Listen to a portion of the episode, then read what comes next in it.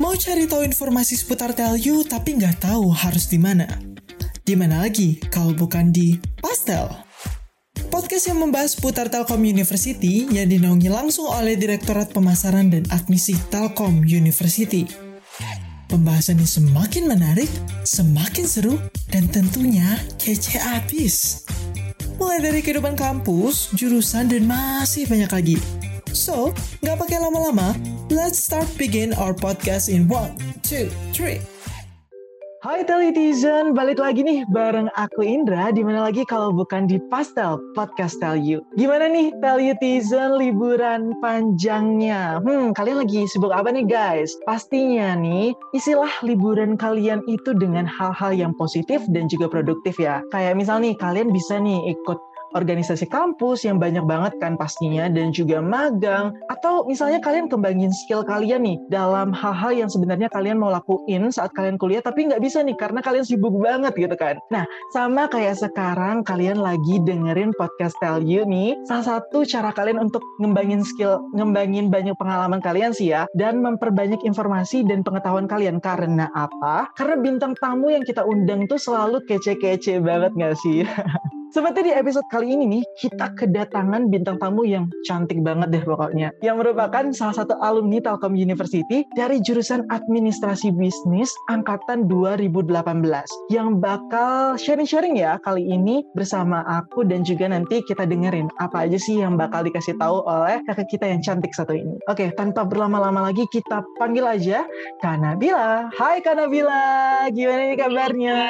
Alhamdulillah baik. Hai, aduh seneng banget akhirnya bisa ngomong langsung nih sama Kak Nabila karena kan biasanya nih seliwerannya di sosmed Telkom University aja nih ya.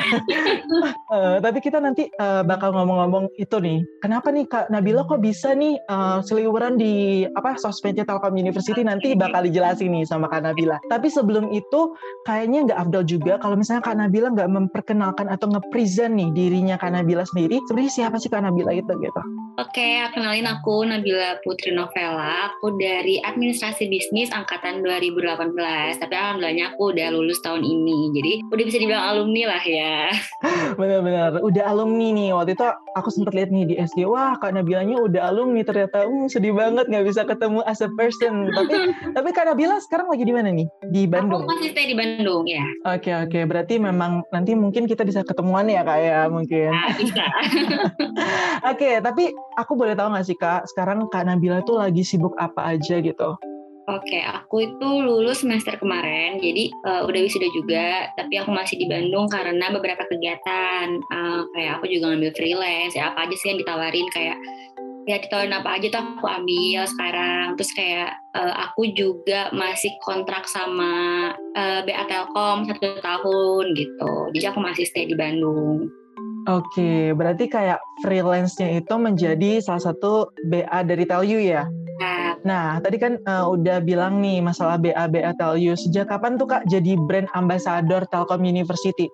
Uh, dari tahun 2021 ya, Agustus apa September? Agustus sih kayaknya ya. Mm -hmm. Nah, mulai kontraknya Agustus 2021 terus terus aku mau nanya kayak gimana sih pengalamannya jadi uh, brand ambassador Telkom University gitu kok bisa sih jadi brand ambassador gitu Nih, aku mau cerita dikit ya, cuman nggak apa-apa ya. Ini Gak agak.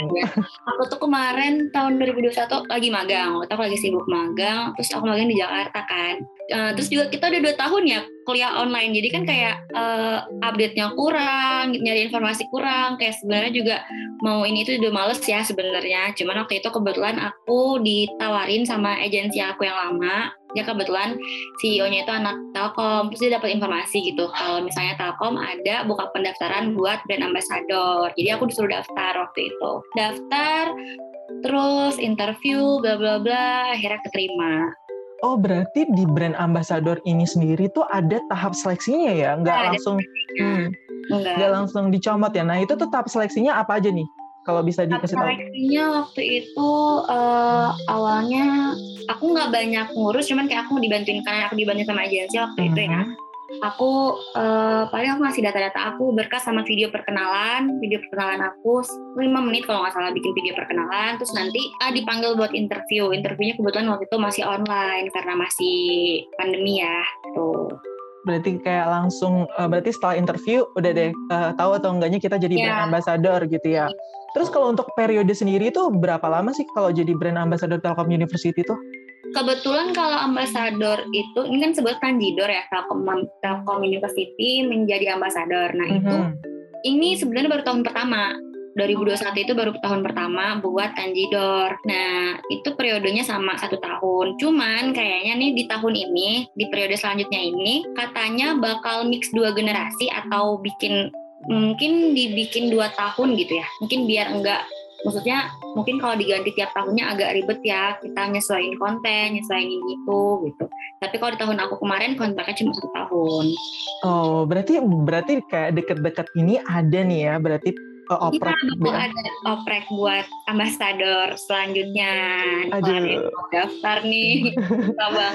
Kapan tuh? Kapan tuh? Boleh di-spill nggak sih? Boleh, boleh. Kalau aku kemarin kalau nggak salah beres kontraknya itu September, September tahun ini. Cuman buat opreknya sendiri mungkin setelah itu ya, Oktober gitu, Oktober atau November lah gitu. Kalau setelah masuk maba-maba deh kayaknya. Setelah hmm. udah mulai perkuliahan kayaknya udah bakal ada oprek. Oke, okay, oke. Okay. Terus kalau kan tadi udah jelasin nih tentang alur, terus juga opreknya bakal deket lagi nih. Terus benefit dari menjadi brand ambassador Telkom University itu apa? Benefit ya. Kalau buat personal benefitnya apa ya? Kenal banyak orang ya, orang-orang hebat, hmm. orang-orang baik gitu ya. Banyakin temen, um, nambah banyak teman. Terus juga buat tiap konten, tiap kita ngisi acara, tiap inilah pasti ada dapat ininya, dapat ininya. Terus kita juga dapat bulanan dari saku dari mereka gitu. Hmm, wow, dapat bulan uang saku bulanan ya berarti ya. ya. Gak cuma-cuma ya. Gak cuma-cuma. Gak cuma jadi uh, seliweran di uh, sosmed yeah. Telkom, tapi juga dibayar lah ya guys untuk oh, jadi payah kita gitu. Nah ini ada pertanyaan titipan nih karena yeah. Bila. Jadi pernah nggak sih nyesel jadi brand ambassador Telkom University gitu? Mungkin kayak lebih konteksnya capek gitu atau gimana gitu? Jujur enggak, enggak sama sekali malah. Hmm. Aku kan orangnya suka uh, suka berkegiatan ya. Maksudnya kayak kalau gabut kan capek ya. Jadi pas masuk Telkom malah nggak nyesel sama sekali, banyak kegiatan. Terus juga kita kan jadi mahasiswa Telkom aja tuh udah ya bangga lah ya masuk PTS terbaik. Cuman pas aku masuk Tanjidor, maksud maksud apa ambasador, itu tuh makin uh, makin tinggi gitu loh pride-nya. Jadi kayak makin ngerasa oh pantas ya Telkom tuh dapat penghargaan kayak gini kayak gitu gitu. Makin ngebikin wawasan Telkomnya jadi makin luas. Terus juga kalau personalnya juga aku seneng banget soalnya anak-anaknya baik-baik, timnya juga baik-baik banget. Terus mereka juga aktif gitu loh jadi inilah jadi malah akrab banget aku sama anak-anaknya kan awalnya kita nggak kenal sama sekali ya. Terus gara-gara uh, sekali dua kali bikin konten pas awal-awal jadi langsung akrab gitu. Oke, okay, berarti memang relasi, jadi nggak ada nyesel sama sekali nggak nggak nyesel ya nggak nyesel ya. Tuh yang nanya nih siapa nih yang nanya kira-kira ya? Ada nih pokoknya secret orangnya yang nanya uh, dia pengen hmm. tahu nih apa apa nggak nyesel nih jadi brand ambassador? Kalau dilihat kan karena mungkin uh, banyak banget konten yang di up tuh ada kayak karena bilang mungkin dia tuh ngerasa apa nggak capek ya jadi brand ambassador? Ternyata karena bilang oh, sendiri bilang itu nggak nggak nyesel dan nggak capek ya juga waktunya fleksibel kok. Kita nggak kerja yang tiap hari kerja kita bikin konten misal kayak uh, dalam dua minggu gitu. Nanti kita take video di di kampus ya rame-rame. Itu sekali take video sehari itu bisa ngambil sekaligus banyak video. Jadi kita nggak tiap hari kerjanya hmm iya iya benar-benar terus kalau misalnya brand ambassador tuh emang harus orang Bandung ya kak? Enggak, aku nggak oh, orang Bandung Oh, asal mana emang kak? Oh, kalau aku dari Sumatera dari Wow, jauh ya. Ternyata jauh, jauh juga ya. Udah, udah, udah. Ini ini pas banget nih momennya Kak ya. Jadi kan iya. kita tuh bentar lagi tuh mau offline tuh mau yeah. offline dan uh, pastinya kita harus persiapin nih kayak aku kan dari Bali nih jauh pokoknya anak-anak rantau ya kalau kita kita biasa bilang gitu nah sekarang tuh offline perkuliahannya kayak gimana ya kakak tuh pernah gak sih ngerasain suka dukanya jadi mahasiswa rantau tuh apa? Bisa nggak di-share gitu ke teman-teman? Pokoknya kalau buat aku ya, ngerantau itu enak banget sih, enak banget. Aku ini bukan pertama kalinya aku ngerantau, karena dari kecil juga aku pindah-pindah. Pas kuliah, ini pertama kalinya aku ngerantau nggak sama orang tua. Plusnya itu, gara-gara itu aku jadi nggak terlalu, mungkin kan udah biasa jauh dari rumah, jadi nggak terlalu homesick kayak orang-orang. Cuman kalau menurut aku, enak, enak banget ngerantau. Mungkin untuk beberapa orang yang ini baru pertama kali biasanya deket sama orang tua nggak biasa jauh tuh emang rada gimana ya buat di awal-awal. Homesick mah ada ya pasti cuman ke sana ke sananya enak. Ngerantau itu enak. Bikin bikin mandiri bikin pemikiran kita juga lebih dewasa dengan sendirinya. Jadi kayak mau nggak mau harus dipaksa dewasa gitu loh kalau ngerantau tuh Oke, okay, wow, kayaknya seru banget gak sih? Aku tuh sebenarnya salah satu orang yang belum pernah jauh nih dari keluarga yang tadi Kak Nabila oh, sebutin kan. Gitu. Jadi memang aku tuh sangat excited, tapi juga kadang-kadang takut nih, takut homesick gitu kan. Nah, terus kalau misalnya, apa-apa, mm -mm. tinggal video call, tinggal pulang. Kalau misalnya dari rezekinya kita tinggal pulang. Ya, benar-benar benar. Uh, memang kan uh, tadi kayak Nabila bilang secara general gitu kayak oh seru banget tapi ada nggak momen ketika Kak Nabila tuh benar-benar oh sedih banget nih kayak ngerantau tuh jauh. Nah Ada. itu tuh kayak, kayak momennya boleh nggak di share gitu? Apa tuh waktu itu? Paling apa ya kalau lagi ngerantau tuh susahnya kalau lagi sakit sih kalau lagi sakit kan biasanya kita kalau di rumah ada yang ngurusin, ada orang tua, ada keluarga yang ngurusin. Kalau misalnya kita ngerantau, ya kita sendiri. Ada teman, cuman kan kadang teman juga punya kesibukannya masing-masing ya. Dia punya kelas, punya kegiatan gitu. Paling itu sih kalau lagi kalau lagi sakit kan biasanya kita kalau sakit susah tidur ya kalau tidur suka kebangun nah itu tuh biasanya melo tuh apalagi jam-jam malam ya jam-jam rawan of thinking tuh biasanya kalau lagi sakit tuh melo banget Hmm, aduh, berarti memang uh, salah satu reminder dari Kanabila nih memang uh, adalah kalanya ya kita pasti ngerasain yang namanya homesick gitu. Kalau aku sih mungkin aku bakal kangen masakan mama aku ya. Nah, itu mungkin bisa. Aduh, kayak mama aku tuh masakannya enak gitu kan. Jadi kayak mungkin aku bakal kangen sama itu. Nah, terus um, aku mau nanya lagi nih. Sebenarnya ini pertanyaan titipan juga dari uh, seseorang gitu kan. Ada nggak sih hal-hal yang sebenarnya menghambat Kanabila sendiri dalam mencari lingkup pertemanan ketika Kanabila itu jadi anak rantau gitu? Oke, kalau aku kebetulan aku kan dari kecil udah pindah-pindah dua tahun tiga tahun sekali aku tuh pindah sekolah gitu. Jadi eh, emang dari akunya udah biasa buat nyari teman mau nggak mau harus nyari teman gitu kan karena kita suka dong kalau nggak ada teman gitu jadi buat aku personally emang pas masuk kuliah, pas ngerantau pun nggak ada hambatan di situ. Juga kemarin kan kita kalau Telkom kan dia eh, tahun pertamanya asrama ya. Jadi kalaupun mungkin kita agak ada masalah nyari teman-teman baru di jurusan di kelas gitu. Kita tuh pasti udah dapet dulu nih pertama teman dari asrama. Jadi anaknya Telkom tuh gitu. Kita asrama dulu kita dapet dulu teman sekamar teman segedung. Jadi seenggaknya kita adaptasinya dari situ dulu gitu. Serunya tuh gitu. Ah, ya ya oke oke oke. Tapi boleh nggak sih kayak kasih tips and trick gitu? Mungkin bagi mahasiswa rantau yang kali ini tuh kan ada tuh sekarang lagi ngetren kata-kata introvert gitu kan mahasiswanya atau susah nih nyari temen nah itu gimana sih cara nyari temen versi Kak Nabila gitu Oke, okay, kalau nyari temen yang namanya nyari temen kita emang harus so kenal dulu ya. Kita harus harus berani buat buka obrolan, tanyain nama dia siapa, misalnya terus uh, dia dari daerah mana gitu. Jadi kayak tanya aja pertanyaan umum gitu loh. Jangan ragu buat nyapa duluan, buat ajakin ngobrol duluan gitu. Terus kalau misalnya kalau yang introvert introvert banget, misal kayak uh, agak sungkan ya buat nanya duluan tuh, misalnya sungkan ya udah kalau misalnya ada orang yang ngajakin ngobrol, jangan diputusin nih gitu topiknya kayak dia ngobrol ya udah tanyain balik, dia nanya apa kita tanyain balik gitu. Jadi kalau misalnya takut mau nanya duluan ya udah kita tunggu dia aja yang nanya. Cuman kalau dia udah nanya nih jangan diputusin lagi topiknya gitu. Tuh, dapat tips tuh dari Kanabila buat kalian yang introvert mungkin yang telitizennya lagi dengar sekarang lagi uh, aduh aku takut nih kuliah nanti iya. punya temen gitu kan. nah itu tuh gitu caranya guys. Dapat uh, tips and trick ya sedikit dari Kanabila oke okay, next mau SKSD nggak apa-apa SKSD ya benar-benar tipsnya SKSD tuh. SKSD harus itu. Terus aku kepo nih kak. Kan Kanabila ini udah termasuk yang tahun 2018 udah udah lama juga yang rantau sana sini gitu. Kepo nih uh, kayak gimana sih cara Kak Nabila itu sendiri untuk ngatur keuangannya? Kalau keuangan kebetulan aku orangnya yang sebenarnya suka main suka jalan-jalan gitu.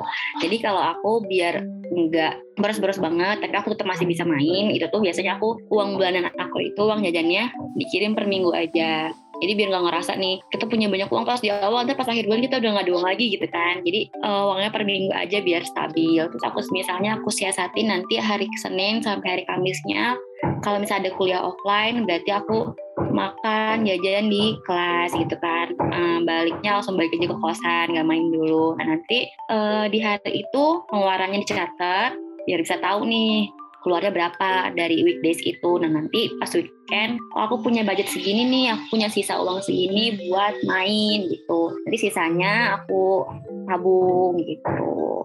Terus sekarang aku sih kepo banget ya, kan kita nih anak kos, identik banget sama memilih makanan gitu ya.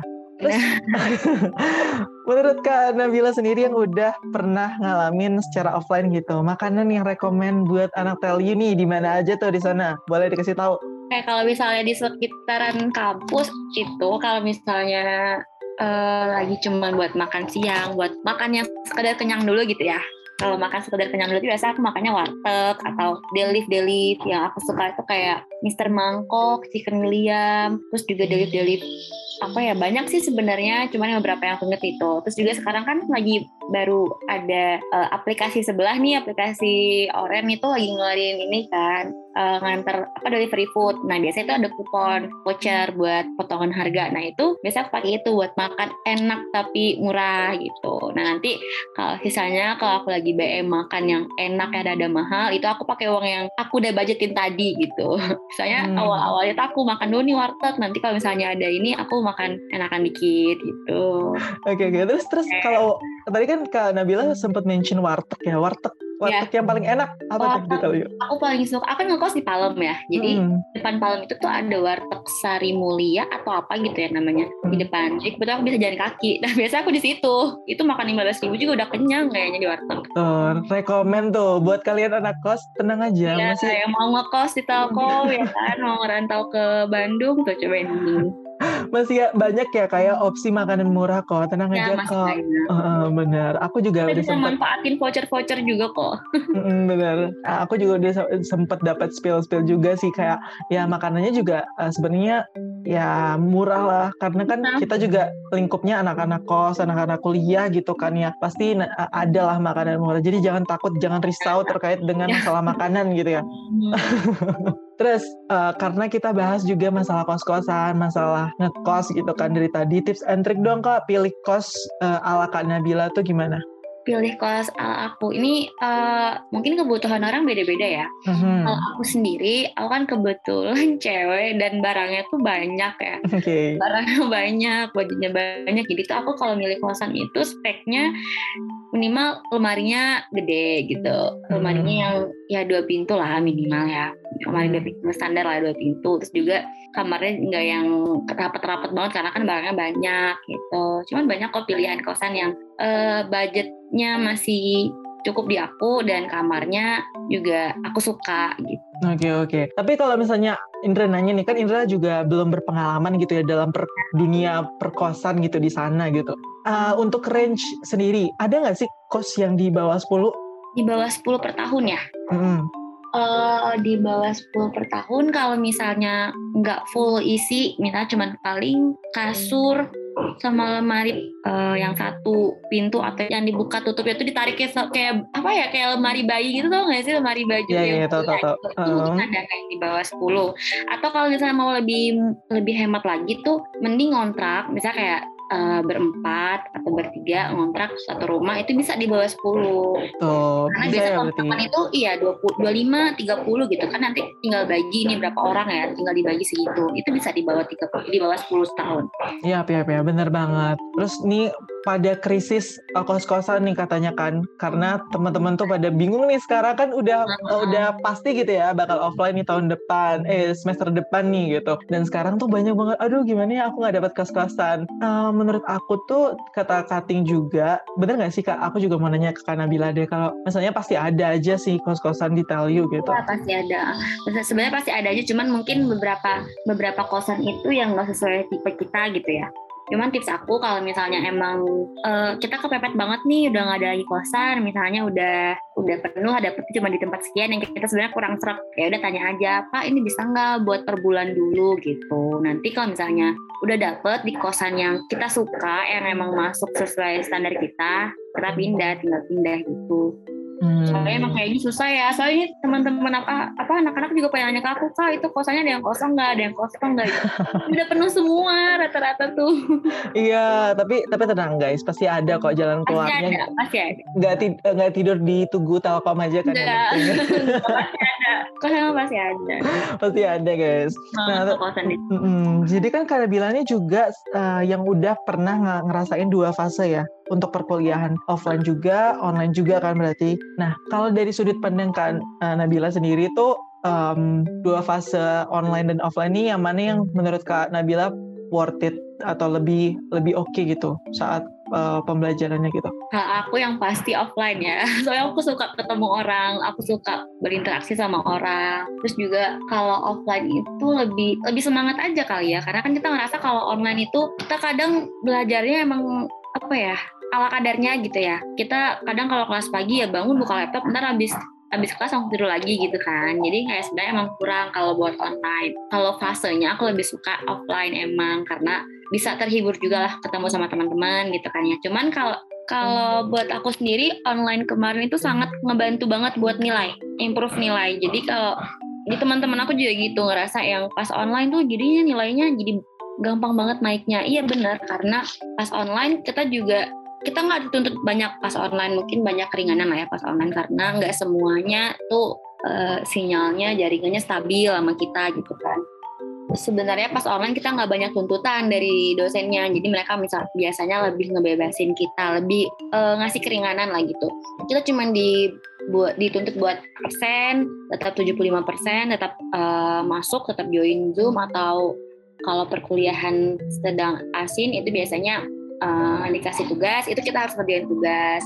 Terus per minggu misalnya kita dikasih kuis dikasih tugas itu dikerjain. Cuman sebenarnya cuman sebatas itu doang kita tuh udah bisa dapat nilai minimal B kalau kata aku. Jadi semenjak online itu banyak banget buat aku buat teman-teman aku tuh ngebantu dinilai.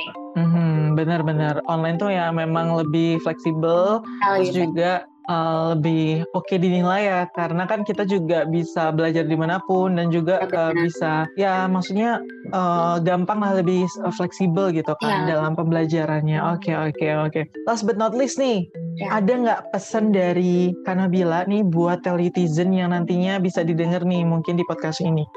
Oke, aku mau ngasih tips sedikit ya. Ini uh, dari aku yang lulus, alhamdulillah aku terbilang cepat. Jadi aku mau ngasih tips buat maba-maba mungkin atau yang lagi kuliah ya aku mau ngasih tips sedikit biar lulus cepat atau tepat waktu ya. Yang pertama diusahain banget buat teman-teman nih pas masuk pas kalian semester satu nih buat mau maba kalian tahu nih target kalian tuh gimana ada beberapa yang lebih milih aku pengen lulus cepet lah aku pengen lulus tiga setengah tahun tapi nilainya kalau apa adanya juga nggak apa-apa yang penting aku selesai gitu. Ada juga yang aku nggak mau buru-buru banget deh empat tahun juga cukup nih buat aku S1 tapi aku pengen nilai aku maksimal gitu kan. Seenggaknya kalian itu teman-teman tahu nih target kalian yang mana gitu. Itu buat tips yang pertama. Terus yang kedua kalau mungkin kalian emang pengen lulus cepat juga ini tipsnya kalian perhatiin banget kalau bisa setiap semester itu kalian ambil SKS maksimal. Misalnya di jurusan kalian itu bisa 24 SKS ya biasanya 24 SKS itu ambil tuh tiap semesternya tuh diambil. Jadi nanti pas semester akhirnya semester tu, semester 7 gitu udah selesai. Semester 7 itu udah bisa nyusun uh, skripsi. Jadi semester 8 itu udah nggak ada matkul lagi. Itu buat yang mau lulus cepat. Kalau yang pengen targetinnya nilainya maksimal itu kalau menurut aku nggak usah banyak-banyak banget nilainya eh uh, matkulnya SKS-nya standar aja 20 atau 21 tapi kalian maksimalin di situ nilainya gitu. Sama absen, absen itu dijaga banget.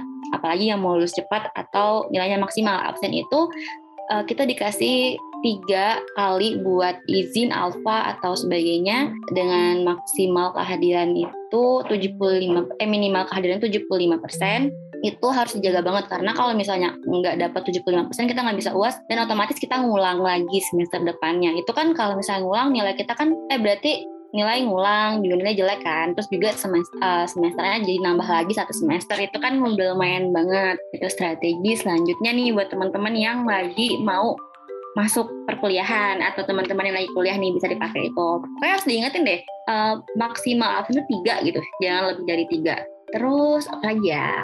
Perbanyak relasi, ikutan organisasi, terus kalau di dalam kampus ya ikutan organisasi, cari teman sana sini, atau kalau misalnya memang nggak mau organisasi di kampus, boleh banget ikut ikut uh, organisasi di luar gitu. Pokoknya perbanyak relasi selama kita di kuliah ini. Jangan sampai kita ngerasa rugi nih kalau misalnya uh, kita kuliah, apalagi ngerantau ya jauh-jauh ke Bandung ngerantau, teman kita cuma sebatas di kelas doang gitu, atau teman asrama doang. Jangan kayak gitu. Kalau bisa cari teman sebanyak-banyaknya. Uh, mungkin ada yang introvert tadi yang kayak kata Indra introvert. Introvert itu nggak masalah. Introvert itu bukan berarti kita menutup diri buat orang lain tuh enggak. Introvert itu mungkin hanya kita sebatas energi kita tuh nggak sebanyak orang lain mungkin gitu ya. Atau misalnya kita lebih gampang lelah ketemu orang banyak itu nggak masalah. Cuman dimaksimalin aja. Misalnya uh, batas orang beda-beda. Batas kalian yang introvert ini mungkin aku cuman bisa setahun itu ikut satu organisasi. Ya nggak apa-apa nggak masalah. Setengahnya kalian kenal orang baru circle-nya berputar gitu. Ketemu orang baru yang uh, nambah wawasan juga bikin kalian uh, kenal ini kenal itu gitu. Nggak harus yang dipus kalian harus kenal banyak orang sekaligus enggak. Tapi yang penting uh, relasi kalian tuh nggak di situ-situ aja. Gitu sih kalau dari aku Oke, wow, keren banget dan seru banget cerita kita dari tadi ya, yeah. bareng, bareng Kak Nabila gitu. Nggak kerasa tapi Kak ternyata waktunya udah habis aja nih buat ngobrol-ngobrol yeah. bareng Kak Nabila gitu kan. Tapi banyak banget deh insight yang kali ini Indra dapetin dan juga teletizen dapetin pastinya. Nah, tapi Kak, uh, kalau misalnya nih teletizen mau tanya-tanya lebih banyak nih ke Kak Nabila bisa hubungin baik apa nih?